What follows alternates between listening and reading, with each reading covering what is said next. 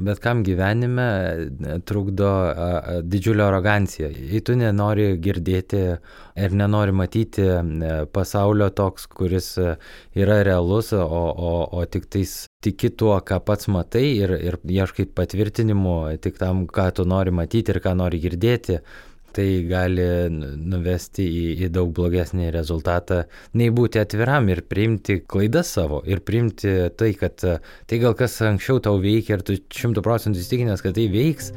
Jis nesuveikia, nes tiesiog nesuveikia, gali panalizuoti kodėl, bet turi būti atviras ir, ir bandyti naujus dalykus. Sveiki laidos apie marketingą, o kaip pardavimai klausytojai. Su jumis vėl sveikinuosi aš, Monika Petravičiūtė, o šioje tinklalaidėje išgirsite pokalbį apie verslo plėtrą užsienyje ir kaip su reklama pralaužti pirmuosius ledus svetur. Šiandienos tema gimė iš to, kad tikrai dažnai susiduriu su lietuviškų brandų poreikiu plėstis į kitas, didesnės nei Lietuva rinkas, tačiau pirmieji žingsniai visada atrodo sunkiausi nes atsiranda beproto daug nežinomybės ir viskas rodos vėl nauja ir nepažinta, kaip verslo pradžioje. Tad šiandien pasikviečiau tikrą ekspertą šioje srityje - Justą Kišūną, kuris būtent specializuojasi skaitmeninėje rinkodaroje ir turi daug patirties vystant verslus užsienyje. Justas prieš septynerius metus padėjo lietuvių startuoliui Show Around užkariauti rinkas Europoje, Junktinėse Amerikos valstijose, Vidurio rytuose ir Azijoje Šiuo metu Justas dirba skaitmeninės rinkodaros agentūroje Keywordio, kuri yra gerai žinoma Švedijoje. Mūsų laidos pašnekovas kasdien kuria ir įgyvendina strategijas Meta ir TikTok socialiniuose tinkluose jau gerai žinomiems ir naujiems perspektyviems prekiniams ženklams. Tai labas Justai. Labas, ačiū, kad pasikvietei. Iš tikrųjų labai malonu pakalbėti. Pažiūrėsim, ką papasakosiu. Taip, tai šokam į pokalbį ir gal pradėkim nuo to, kad tavo patirtis skamba tikrai spūdingai ir panašu, kad tu turi ne vieną sėkmės istoriją. Tad iš pradžių gal galėtum šiek tiek praplėsti ir papasakoti, kaip atrodo dabar ir anksčiau atrodė tavo standartinė darbo diena ir kokios buvo atsakomybės, kad ir startuolyje Show Around ir kaip dabar yra agentūroje. Jo, iš tikrųjų aš pradėjau šio raundą prieš septynis metus. Iki tol vien dariau Google AdWords, bet šio raundą labai išsiplėtė, už ką aš atsakingas esu. Tuo metu Facebookas atsirado, nu, jis buvo seniau, bet jisai pradėjo tiesiog mums daug geriau veikti už, už tradicinį display Google vaizdinę reklamą. Susifokusavau visiškai į Facebook Mano buvo užduotis atvesti konvertuojančius vartotojus. Tai, tai reiškia, paprastai kalbant, tai yra performance marketingas, kuriame tu turi iš biudžeto padaryti daugiau pajamų e, negu išleidi. Tai Taip, padaryti rezultatą. Jo, Apie jo. tai ir yra šitą laidą, kad kas duoda rezultatą. Tai pagrindinis mano darbas buvo bet kokiam priemonėm tiesiog atvesti perkančius vartotojus turėjom savo komandą vidinę, samdėm a, a, daug agentūrų, su kuriuom dirbom ir, ir testavom, a, tai buvo išprotėjęs laikas, iš tikrųjų mes a, per tos penkis metus patestavom 500 skirtingų reklamų, daugiau negu 500. Čia buvo geriausias laikas, kai aš buvau laisvas daryti daug dalykų. Taip, tai buvo aukso amžius tikrai Facebook'o atsams, nes dabar ateis atrodo kažkas tai naujo visiškai. Tai... Jo, jo, jo, visiškai teisingai. Jo, tuo, tuo metu Facebook'as buvo ganėtinai pigus ir, žiūri gerai konvertuojantis. O dabar aš dirbu Kivordijo, e, čia švedų agentūra, e, bet e, mes dirbam su tarptautiniais ženklais ir mano darbas yra kiek, kiek labiau orientuotas į ilgalaikę strategiją. Turiu suformuoti biudžetus, kurie ilgalaikiai perspektyvoje atneštų daugiau pinigų. Tai dirbi su daug skirtingų prekinių ženklų, kuriam ir, ir darai vis plėti ir auginė jų verslą. Teisingai. Labai įdomu, tikiu, kad šiandien sužinosim daug dalykų ir aš pati sužinosiu daug dalykų, nes tiesa, kad daugiausia dabar dirbus Lietuvos rinka, tai, tai bus man pačiai labai naudinga, tikiuosi, ir klausytojams. Tai iš tikrųjų būtų toks klausimas, ar yra ta viena sėkmės formulė, e, kam pasiseka išeiti lengvai ir gerai užsienį, ar tokios formulės nėra ir ką tu atradai, kas prakikina? Galbūt tai nėra e, formulė, ta pati ir tinka visiems, bet principas yra neturėti lūkesčių, kad tai, tai kaip tu matai, ta, ta strategija, kas veikia anksčiau, kad jį veiks tokia pat ir toliau. Ir nusivylus, pamačius blogus skaičius, tiesiog nustoti bandyti. Tai, tai yra nesėkmės formulė nustoti bandyti jeigu esi atviras ir, ir analizuoji, kas neveikia, kas, ką, ką dar reikia išbandyti, aš manau, kad tai yra visiškai kas, kas tave gali išvesti į platų pasaulį, į sėkmę. Tai iš esmės atkaklumas, aš kaip suprantu, yra labai svarbu ir gal taip negražiai pasakysiu, bet gal net netriznioti, nes aš esu susidūrus ir savo situacijas, kad būna, nu pabandom čia greitai. Mėno išeisim arba ne. Neišėjom nesėkmė, išėjom va sėkmė. Tai turbūt nėra irgi to, kad išeisi čia per savaitę, dvi ar mėnesį testavimo dalyko, ar ne?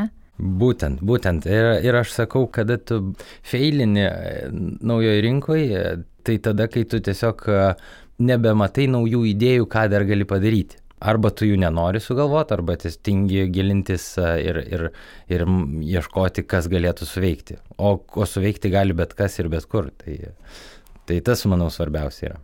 Kaip atrodė ta visa vartotojo kelionė ir ta sėkmės istorija su šio round? Kas buvo, kas, kas padėjo prasilaužti ir kai jau pasakėt, va, įgyvenom savo tikslus, išėjom?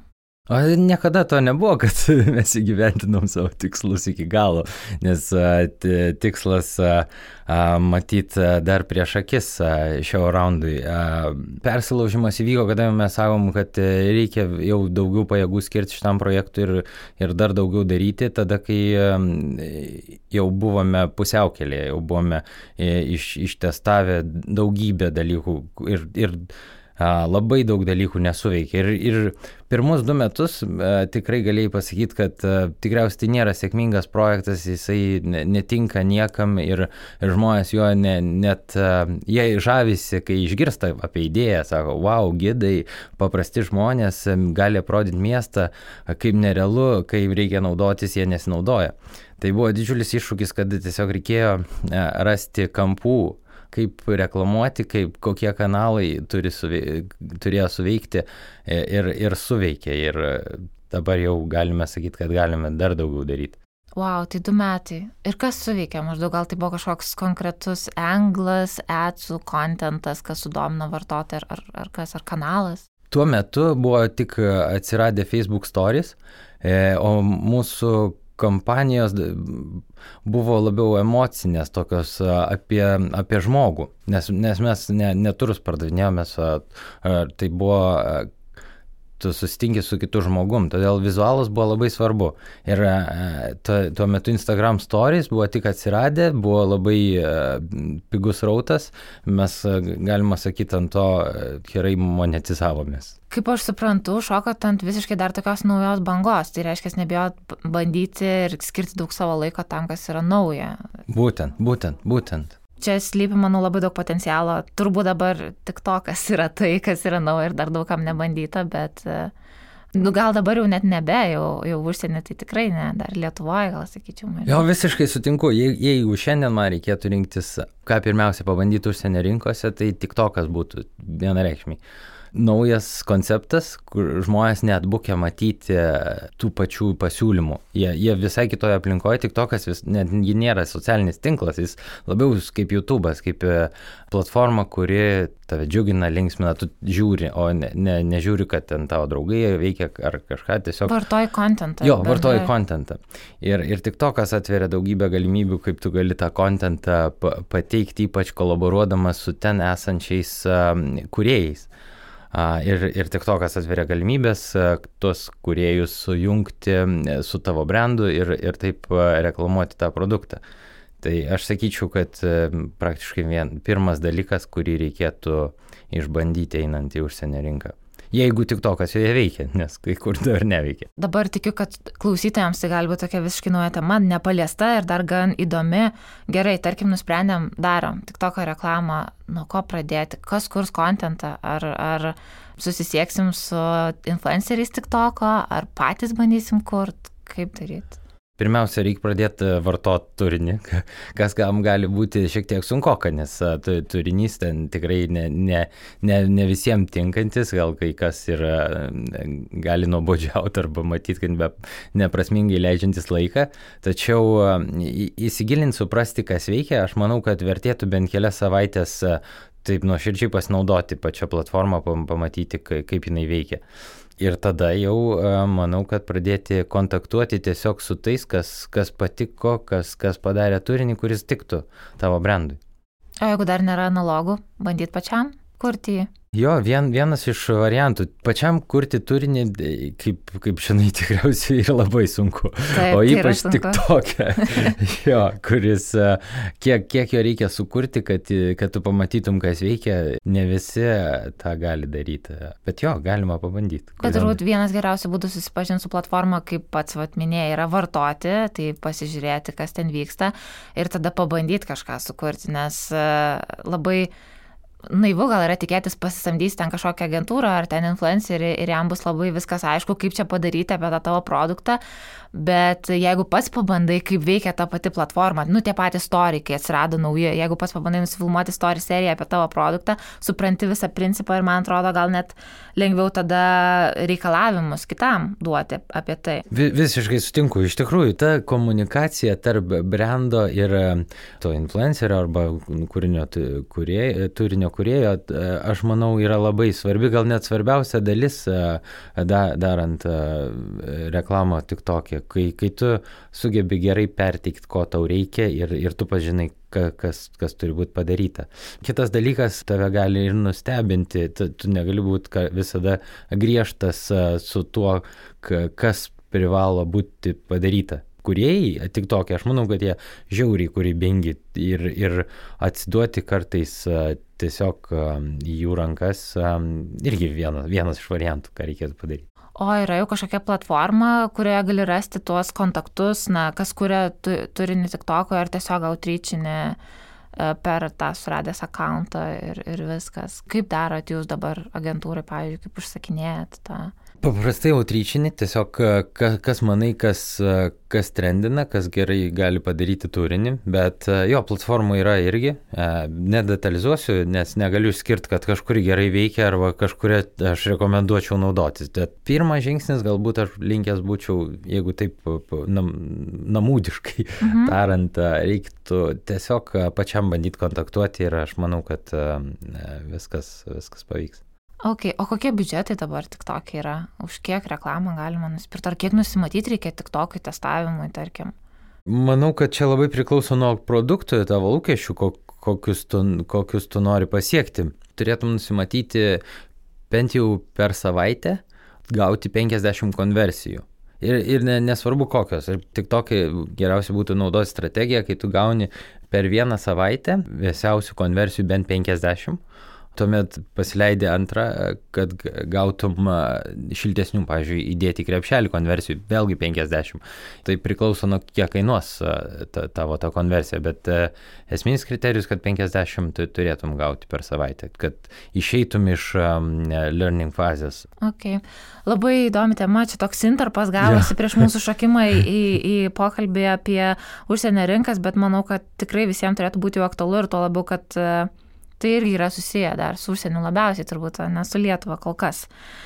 Uh, ok, tai šokam dabar prie to, tų užsienio rinkų. Tai kada įmonėje jau reikėtų eiti į užsienį, kaip identifikuoti, kada aš esu pasiruošęs. Ar tai yra finansinė kažkokia pagalbė, susitaupęs esu tam, ar tai yra kažkokie kiti mano brendo bruožai, kad įgyvendinau tą, tą, tą, na ir aš jau redi ir dabar imsiu užsienį. Verslas visada turi žiūrėti e, potencialą, kur jisai gali uh, greičiau aukti ir kur, kur yra jo didesnės perspektyvos. Jeigu jis lo, lokalioje rinkoje dar turi krūvą dalykų, kur turi investuoti pinigų, kur jisai mato didesnę gražą, tai jisai tikrai turi tą ir daryti. O, o jeigu jisai mano, kad galbūt čia yra išnaudojęs jau didžiąją dalį dalykų ir tas augimas jau lėtėja, tuomet jisai turėtų darytis į naujas rinkas. Ir, ir, ir tos pagalbės, aš, aš visada sakau, kad ne, neturėtum investuoti tiek į reklamą, e, kad tai sukeltų riziką verslui, bet manau, kad reikia investuoti po truputį, bet ne per mažai, kad, kad galėtum gauti pamatuojamus rezultatus, nuspręsti, ar, ar, ar tavo strategija, ar tavo idėjos pasiteisino ar ne. Ar yra kažkokie produktai, kaip irgi vertinti, ar tavo produktas tinka, ar čia jis tik tai lokaliai rinkai yra aktualus. Na, tarkime, nežinau, kosmetika, labai elementarus toksai pavyzdys, pilna įvairiausių kremų, visko yra ir Lietuvoje ir užsienį ir atrodo dar vieno kremo tikrai nereikia. Bet Yra sėkmingų pavyzdžių, kas išeina, yra kas lieka tik tai vietiniai rinkai. Tai kokie gal būtų bruožai, nežinau, pačio brando, inovatyvumas ar, ar kas, koks čia galėtų būti čeklistas, kaip įvertinti savo produktą. Jeigu jis jau yra sėkmingas lokalioj rinkoje ir, ir to priežastis yra pa, tikriausiai pats produktas ir marketingas aplink jį, greičiausiai jisai tiktų ir rastų savo vietą rinkoje kitoj, bet, bet galbūt reikėtų įsivertinti, kaip jisai tapo lokalioje rinkoje sėkmingas. Gal jo strategija buvo tokia, kur sunkiai yra panaudojama ir, ir jisai tiesiog čia atrado savo vietą dėl, dėl to, kad jisai labai tapo artimas kažkodėl vietiniam žmonėm. Ir gal tą replikuoti kitoje rinkoje gali nepavykti, bet jei tai tradiciškai tiesiog geras produktas su gerais kampais išėjęs Lietuvoje, bandyti replikuoti kitose rinkose, manau, kad čia pirmas žingsnis. Kitas dalykas, būtinai įsivertinti reiktų, kas jau ten yra, kodėl ten yra produktai kažkokie yra labai stiprus ir ką, ką jie siūlo, koks jų marketingas, iš, iš, išanalizuoti, kodėl jie yra tie sėkmingi konkurentai. Vat ir turiu klausimą visiškai apie tai, kokią rinką apskritai pasirinkti, kur, kur geriausiai eiti. Aišku, yra, kad rinkos analizės tam tikros žiūri, kokią konkurenciją, koks poreikis ir visa kita. Kiek laiko vat, reikėtų skirtam analizavimui ir kaip geriausiai jį atlikti, kad na, sutaupyti laiko ir pinigų. Yra įrankiai, kurie padeda padaryti tą analizę. Geras pasiruošimas. Tiesiog e, neturėtum sakyti, kad e, ten trys dienos ar savaitę ruoštis yra pakankamai arba per mažai, bet tiesiog kai, kai jautiesi, kad e, tikrai daug žinai apie tą rinką ir apie joje esančius brandus, konkurentus ir kai jautiesi pakankamai stipriai, tad, tada manau, kad jau esi pasiruošęs, kad gali pradėti bandyti. Bet į, apie įrankius kalbant, aš a, sakyčiau, tikriausiai daugam žinomas yra a, SEMrush, AHF platformos, kuriuose gali pasitikrinti pa, paieškas, a, rezultatus, kaip jie reklamuojasi, kokius bando panaudoti raktažodžius kur, ir kokius savo privalumus pateikia vartotojams. E, taip pat yra Facebook Ads Library, kur gali matyti, kokioj rinkoje, kokioj šalyje, kokios reklamos šiuo metu yra aktyvios arba a, neaktyvios. A, ir aš sakyčiau, kad e, vienas e, kriterijus, kuris tau pasako, kad, pavyzdžiui, tokios reklamos yra veikiančios ir, ir geros, jei jos yra senesnės nei keli mėnesiai ir jos yra vis dar aktyvios. Tai pamačius tokias reklamas praktiškai galės bandyti pritaikyti ir, ir, ir nuo jų pradėti. Kaip vadovėlį pasimti, ar ne, ir, ir, ir jo. bandyti net. O ką manai, ar e, reikia bent kažkiek, na, žiūri konkurentus ar ne, analizuoji, kokį turinį jie leidžia ir panašiai, ir tada ar tada spėlioji, kokios rytiese dar nepadengia, ar kokių trūkumų turi ir bandai per juos eiti, na, kad tavo produktas yra geresnis ir kitoks, tarkime, ar bandai tą pačią visiškai kelionę kaip tie konkurentai, testuoti tos pačius anglus tik šiek tiek kitaip. Ne, greičiausiai visiškai kopijuojant tikriausiai ne, nepavyks, bet paimti tai kaip geras praktikas, ger, gerus pavyzdžius ir truputėlį keisti tuo, kuo tu esi geras ir, ir bandyti. Man tai labai patiko tavo pavyzdys iš Ad Library, nes tai aišku labai daug naudojam, e, e, bet tas esas, kuris, pavyzdžiui, jau tris mėnesius sukasi ar ten pusę metų sukasi. Jo, tai reiškia, jisai tikrai konvertuoja ilgą laiką, apie tai kažkaip niekada per daug ne, nebuvau pagalvojęs, kad čia būtent dar vienas iš tokių anglų gali būti. O kokį reikėtų biudžetą nusimatyti, tarkim, išsianalizavom, kokias reklamas leidžia ir visa kita, na ir pirmą mėnesį, kaip vad minėjai, kad nebūtų per mažai. Įsvertinti, kokiu konversijų nori, e, įsvertinti, kiek tos konversijos kainuoja tau dabar. Tarkim, naują rinką gali dėti e, apsidraudžiant, kad dvigubai brangiau kainuos.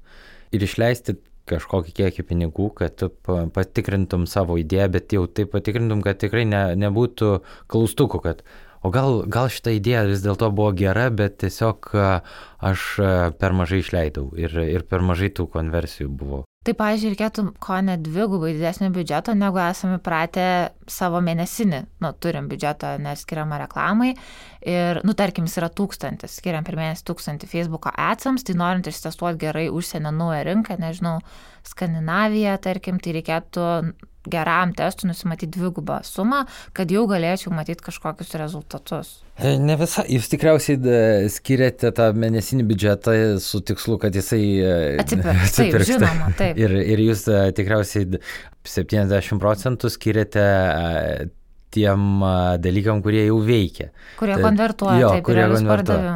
Kai, kai einate į užsienio rinką, galima sakyti, kad jūs nieko nelabai, nu, nežinot, kaip kas veiks. Tai, taip. tai jūsų visas biudžetas ir, yra a, testavimui. Taip. Tai aš manau, kad a, ne, nereikia tokio didelio, kaip, kaip dvigubo mėnesinio biudžeto Lietuvoje, bet a, manau, kad reikia to biudžeto, kurį skiria čia testavimui, kuris gali sudegti ieškant, kas veikia ir, ir tiesiog jį gal dvigubai didesnį nusimatyti uh, užsienio rinkoje. Ir nereikia pamiršti dalykas, ypač jeigu testuojat Skandinaviją arba Ameriką, ten ženkliai didesni yra CPM, tai yra impresija, nu, parodymai, tai brangesni. Tai tą reiktų irgi įsivertinti ir, ir, ir taip pat prisidėti šiek tiek prie biudžeto. O į kokius rodiklius reikėtų žiūrėti? Na, kurie yra pačioje pradžioje svarbiausi, kai dar nieko nesame iki tol darę toje rinkoje ir kokius tikslus keltis. Link liksai, konversijas iš vis galima apie konversijas galvoti pačioje pradžioje, ar reiktų pirmą mėnesį ar pirmus tris net negalvot, o eiti per kitokius tikslus. Aš manau, kad e, ne, neturėtų labai skirtis tą, ką sekat Lietuvoje, e, turėtų tai atspindėti jūsų fanelį, jūsų e, kliento kelionę ir tie tos pačios konversijos turėtų atspindėti ir, ir užsienį. Jei, jeigu jūs, tarkim, Lietuvoje testuojatės ir matot, kad yra, tarkim, pirkimo kaina 500 eurų, matot, Skandinavijoje yra 200 eurų, jau galite sakyti, kad gal galim kažkaip pakeisti ir pagerinti šit, mhm. šitą. Arba, arba jeigu matot, kad 500 eurų čia ir 500 eurų ten, tai tai jau viskas gerai. Jūs, jūs jau gaunat e, tuos pačius rezultatus kaip čia, vis, viską padarėt e, neblogai, tik aukštyn toliau. O kada galima laikyti, vat, kad tas testas yra nesėkmingas visiškai po kiek laiko, nežinau, kai nuliukai pardavimas yra, nepavyksta, pavyzdžiui, padaryti pardavimą mėnesį laiko, ar ten vieną padarai pardavimą per mėnesį laiko, tai jau skaityti, kad e, čia yra testas blogas, nebetinka mums tą rinką, reikia bandyti kitą, ar būti atkakliam ir toliau. Labai panašu, labai panašu, kad e, e labai kažkur e, strategija ir, ir, ir visos kompanijos viską, ką darėt, labai nuvažiavo nuo bėgių, bet, bet aš manau, kad nustoti bandyti reikia tada, kai jūs gerai įsivertinat tą, ką darėt, iš, išsitestavot ir, ir patvirtinot, kad tai nesuveikia ir nebeturite naujų idėjų to pačio nebeleisite tikriausiai, jeigu tikrai žinot, kad neveikia. Tai, tai tada yra tas, tas failas, tada, kai nebeturi ką daryti. Kalbant apie patį kontentą, va šiek tiek, kiek yra tai svarbu daryti visiškai kitokį, negu darėm Lietuvoje, nes Lietuvoje gali atrodyti, kad labai, va, jau atradom kampą, veikia čia viskas fainiai gerai, bet lietuviško turinio greičiausiai net nelabai leis, nuotraukas nebent tai video visi turi eiti arba vietinė kalba, arba anglų kalba, tai kiek, kiek sureikšminti tą patį turinį ir ten tada investuoti. Mano patirtis yra kad dažnai veikia geras vizualas, dažnai veikia per rinkas. Skirtingas. Jo, per skirtingas rinkas. Tiesiog šio raundė pastebėjom, kad jeigu tas vizualas suveikia vienoje rinkoje, jis, jis, jisai nuneša vis, visur visus. Tiesiog aš manau, kad jeigu kažkas gerai veikia Lietuvoje, nėra taip, nebent tai yra labai sofistikuotas kažkoks etsas, kuris paliečia būtent lietuvio kažkokius istorinius ar, ar, ar būtent lietuviams būtingus bruožus, bet jei tai yra bendražmogiškas kažkoks tiesiog gražus produkto pateikimas ar tiesiog graži nuotrauka, kažkokia patraukli, kažkoks kampas, kuris būdingas visom kultūrom, tai tikrai reikia išbandyti tai. Net jeigu ir kartais gali pasirodyti, kad ne, aš galvoju, kad šitas neturėtų veikti, bet čia veikia, tas aš galvoju, reikėtų šiek tiek padėti šoną ir, ir, ir tiesiog pabandyti. Kuo įvairesnė, ne, turbūt bandyti turinį irgi. Na, Žinoma. Iš tų geriausiai veikusių, kad jie dar būtų kitoniški šiek tiek, tai ir nesikartotų viskas pagal vieną formulę, aišku. Sveiki. Sekundai noriu sustabdyti laidą ir papasakoti Jums apie mūsų remėjus. Ar žinai, kad nuovargio ir alkio jausmui didelį įtaką daro traškulys? Tiesiog vandens stygius mūsų organizme. Ir tikrai kaip lengva pamiršti gerti vandenį, kai tiek darbų, tiek susitikimų, tiek lėkimo, gal kartais net išgeriame padelį kavos ar stipresnės arbatos, nes norime energijos vietoj didelės skanios vandens taurės. Aš asmeniškai turiu vieną auksinę vandens gerimo taisyklę. Vienas didelis biurutės butelis per dieną. Žinoma, po to tas plastikinis butelis keliauja į recyklingą, o kadangi jų sukaupiu daug, visada sumą paukoju labdarai. Taip darau jau beveik du metus ir visi mano kraujo tyrimai mineralų bei elektrolitų atžvilgių yra tiesiog nuostabus. O kartu aš tiesiog labai noriu padėkoti Birutės mineraliniam vandeniui už tai, kad jau antrus metus remia mūsų šią tinklalaidę ir taip pat kartu tiki stipriomis savo tikslų siekiančiomis moterimis. Ačiū visai jūsų komandai, o taip pat visiems klausytojams linkiu geros likusios laidos. Ok, nu tai va, truputį apsikalbėjom, kad pradžiai skiriam kokį biudžetą, ar ne, kokį turinį, kad tą, kuris veikia, kad ir Lietuvoje toj pačioj, o tada kaip su kanalais? Ar reikėtų pasirinkti vieną kanalą, nu, tarkim, bandom šį mėnesį tik Facebooką, ten ir Instagramo atsius, ar bandyti tada ir jau YouTube, TikToką ir plačiau kitus kanalus? Facebookas šiaip yra universaliausias kanalas, kuris e, daugmaž veikia visose rinkose ir, ir lengviausia jį pasirinkti. Bet e, aš manau, kad e, reikia labai atkreipdėmėsi į, į tai, kas, kas dabar trendina kur dar nesušokė ir kur nėra vis, visi nedaro to pačio. Nereikėtų galvoti, pavyzdžiui, kad TikTokas yra tik tai skirtas e, jaunimui, kad čia iki 24 metų, 55 ir 60 metų e, žmonės ir, ir vyresnė, ir, ir močiutės irgi ateina pasižiūrėti to turinio ir, ir, ir netgi jį kūrė. Tai aš nenurašyčiau tokių dalykų. Ir, ir kitas dalykas, LinkedIn, matyti, kad tai grinai verslui skirtas produktas. Ir ypač neįvertinti, kad Twitteris yra taip pat kai kuriuose rinkose žiauriai galingas ir žiauriai didelis tai, tai jį būtinai irgi reikėtų įsitraukti, nors Lietuvoje, pažiūrėjau, nesu net girdėjęs kolegų tarpę, kad kažkas darytų Twitterį reklamą, bet šiauraunte mums Twitteris puikiai veikia.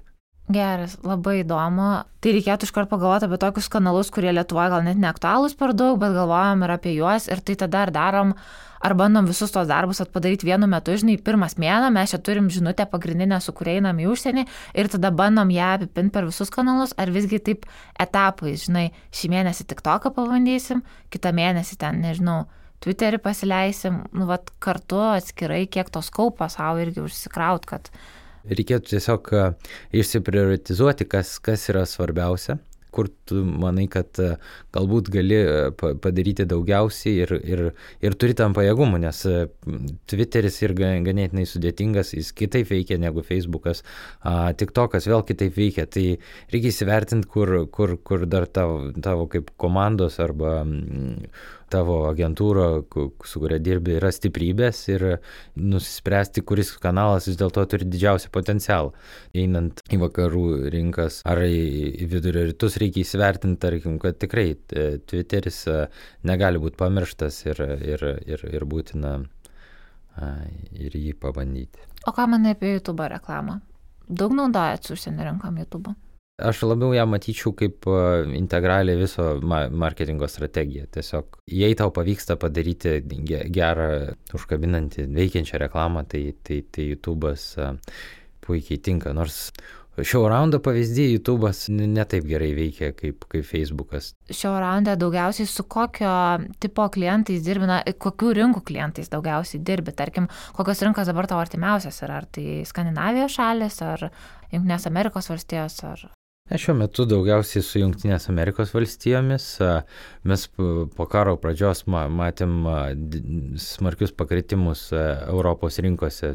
Žmonės tiesiog buvo klėturiniai, kuris yra reklamuojamas, tiesiog kažką pirka, nes tiesiog buvo karas pirmoje vietoje.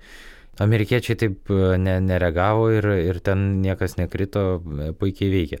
Truputį šiftinom, pasislinkom į, į Amerikos rinką, bet Jo, skandinavai tai jie dirba su, su vakarų Europą ir Amerika. Tai va dar ką labai norėčiau ir taip gal net išsiplėsti, tai yra uh, tas turinys, nes iš tikrųjų va kanalai jie keičiasi, vis atsiranda uh, nauji kažkokie, tai o kaip yra su tuo turiniu, nes man atrodo, kad uh, tam tikros šalis vis tiek turi tam tikras tendencijas, kas ten veikia, kas neveikia. Tai tavo nuomonė, ar tu matai kažkokius skirtumus labai, kas tarkim Skandinavijai veikia ten taip ir taip, o Amerikoje tarkim veikia labai ten tokie ir tokie dinaminiai video, pavyzdžiui. Gal galėtum kažką išskirti tokio, kad tie, kas galvoja apie konkrečią rinką, turėtų už, už ko užsikabinti? Aš nepastebiu tokių labai ryškių tendencijų. Iš esmės, kiek mes leidžiam, vis, visos reklamos daugiau yra tokios bendražmogiškos, vertybės yra labai panašios, privalumai yra panašus, tai nebent patys brandai labai skiriasi, kurie yra ten labai susikoncentravę į kažkokią rinką ir, ir jie būtent toj, toj rinkoje dėl kažkokių priežasčių turėtų veikti. Nes aš, va, pavyzdžiui, esu pastebėjusi Amerikos rinką, kad ten gamina labai tos tokius dinaminius video, kurie yra, nu, tokie gal net netikri, kur, oh my god, I like it so much. e, ir Lietuvoje atrodo tokį paleidus video, kad aš įsimylėjau šitą kremą, tai būtų labai labai keista, bet Amerikai jisai kažkaip sueina. Nu, va, tas jo. toks tipažas, net sakyčiau. Bet aš nežinau, ar aš ne, nesiuminu, pavadinkime. Jo, jei nepabandėjai. Aišku, tas yra labai sunku, kai kurie brandai sako, kad aš taip nenorėčiau susigadinti, be bandydamas savo įvaizdžio. Bet kitas dalykas, jeigu tu nebandai, tu netrandi. Ir aš e, esu įsitikinęs, kad e, Lietuvoje tikrai kažkoks kampas iš tų amerikietiškų, kur tikrai atrodo jokinga, aš, ne, aš net neleičiau tokio, bet e, jie gali tokius rezultatus parodyti, kur, kur už galvos susijęmės. Ir man dažnai tai buvo, kur e, aš tikrųjų sakau, ne, šito nes mes negalim leisti, čia nesąmonė. Ne, nu paleidžiam, nu, nu gerai, Ir wow, tada net sakai taip tyliai, nu jo, suveikia.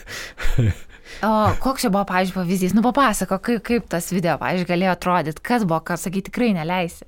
Toks uh, per daug ekstravagantiškas, su, sunku papasakot ko, konkrečiai, nes tai vizualinis turinys, bet ten tiesiog uh, keista poza išsivėpė, net, net, net, net, net net pamatęs nelabai supranti, kas čia vyksta, bet kai nelabai supranti, kas čia vyksta su ta reklama, gal tas noras paspausti, pasižiūrėti, pasigilinti.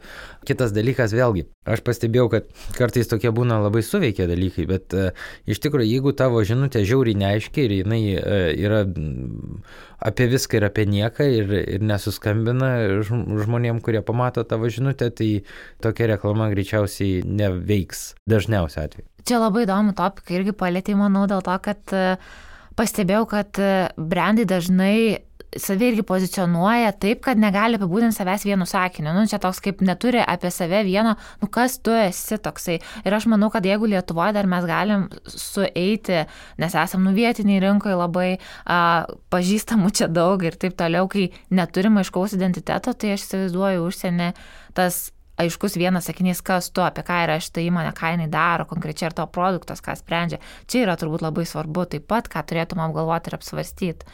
Kiek turėtum irgi prieš einant į užsienį peržvelgti hygienas savo viso, nežinau, brandbuko ar to tokio, kaip pozicionuoji save, savo slauganų, ką, ką teigi apie save garsiai. Ar daug laiko, pavyzdžiui, skiriat agentūrai, tarkim, prieš brandams einant į kitą rinką tam? Jo, mes visada stengiamės išgryninti, išgryninti ką, ką mes pranešam, kokią žinutę, ką tu pasakysi. Ne, mes gal nesistengiam keisti viso brendo, kiekvienoje reklamoje stengiamės padaryti kuo aiškesnę žinutę vartotojui, kad tai nebūtų kažkas išplaukiančio ir neaiškaus, nes dažnu atveju tai, tai ir nesuveikia. Jo, aš manau, kad labai svarbu išsigryninti, ką tu nori pasakyti ir ko tu nori iš, iš to vartotojo, ką jis, ką jis turi padaryti. O kiek reikia pažinti savo tą vartotoją prieš einant į užsienį? Yra labai populiaru ten tas, kad susidaryk savo vartotojo personą, tą portretą, žino, ką jis įveikia laisvalaikiu ir panašiai kiek į tai investuoti laiko ir kaip tą iš tikrųjų padaryti taip, kad tai būtų realūs duomenys, o ne tai, ką aš sugalvojau, kad aš manau, kad mano ten produktas tinka tokiai ir tokiai moteriai. Tokių realių, realių duomenų labai statistinių ganėtinai sunku padaryti, bet ką aš įsivaizduoju, kai tu tyri savo personą, bandai susirašyti ir tas yra labai naudinga interestam. Nes, nes iš tikrųjų algoritmai dabar šį, šį darbą padaro už tave. Algoritmas randa tą personą, kuri, kuri turi konvertuoti.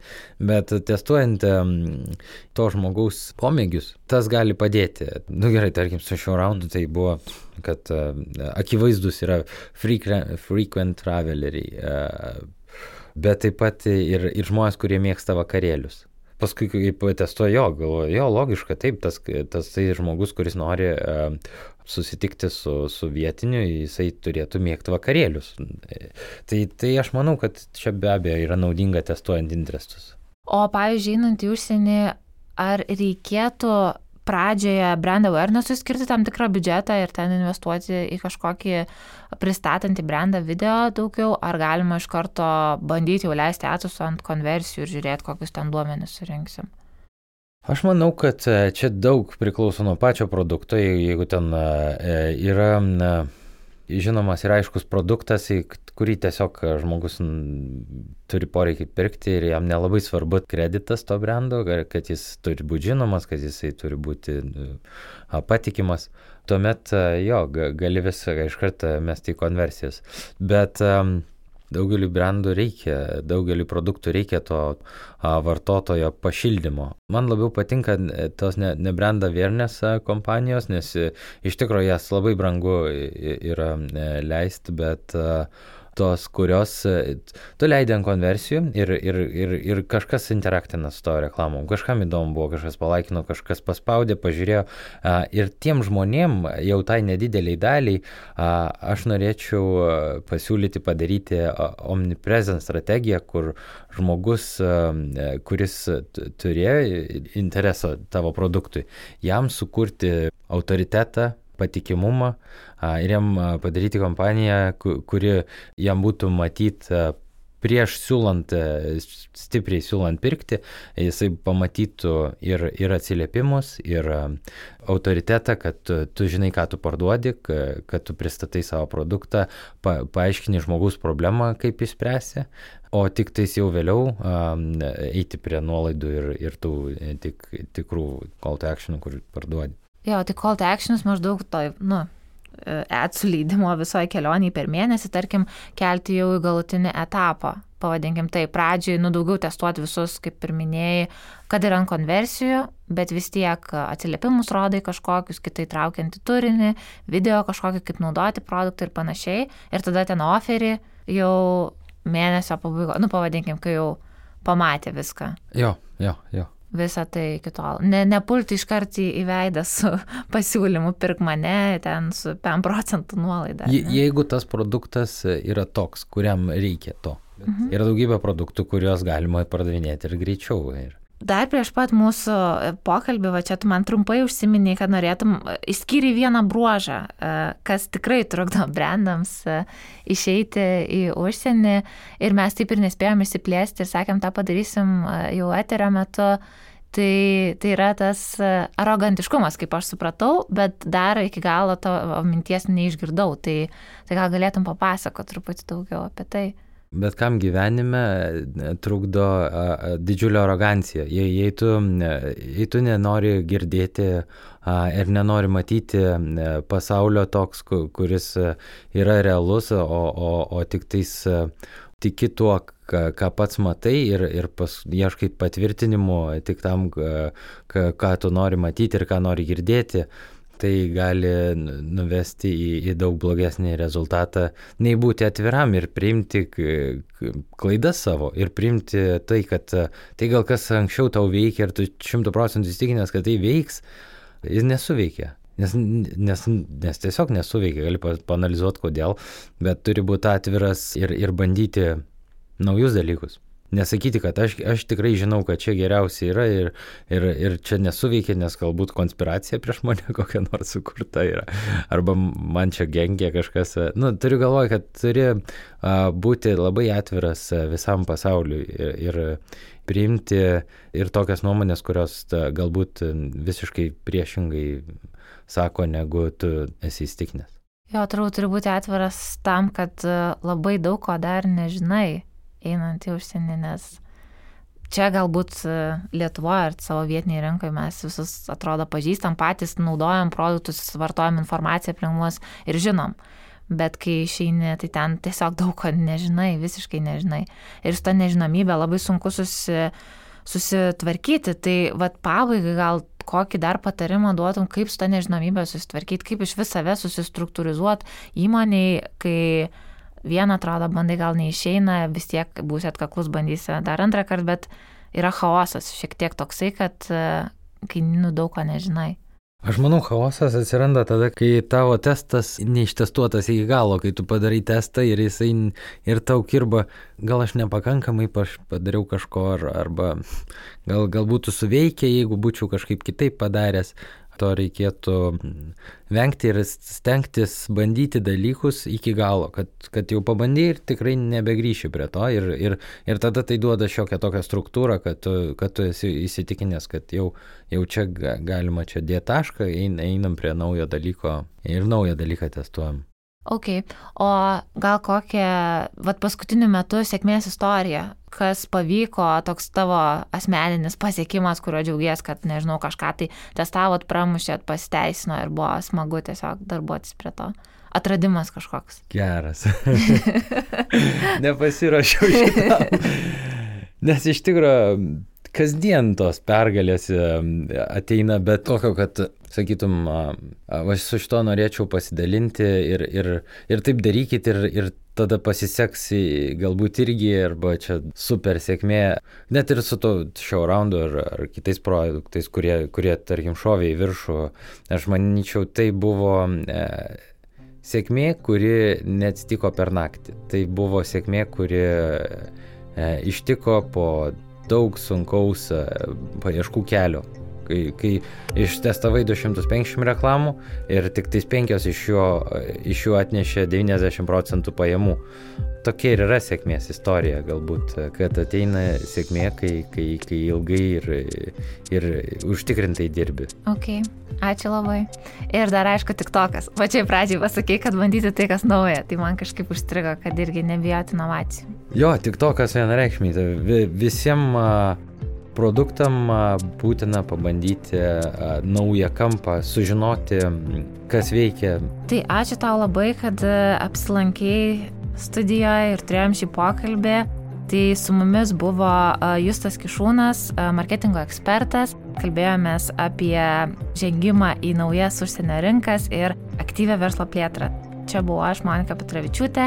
Ačiū Jums ir iki kitų pokalbių.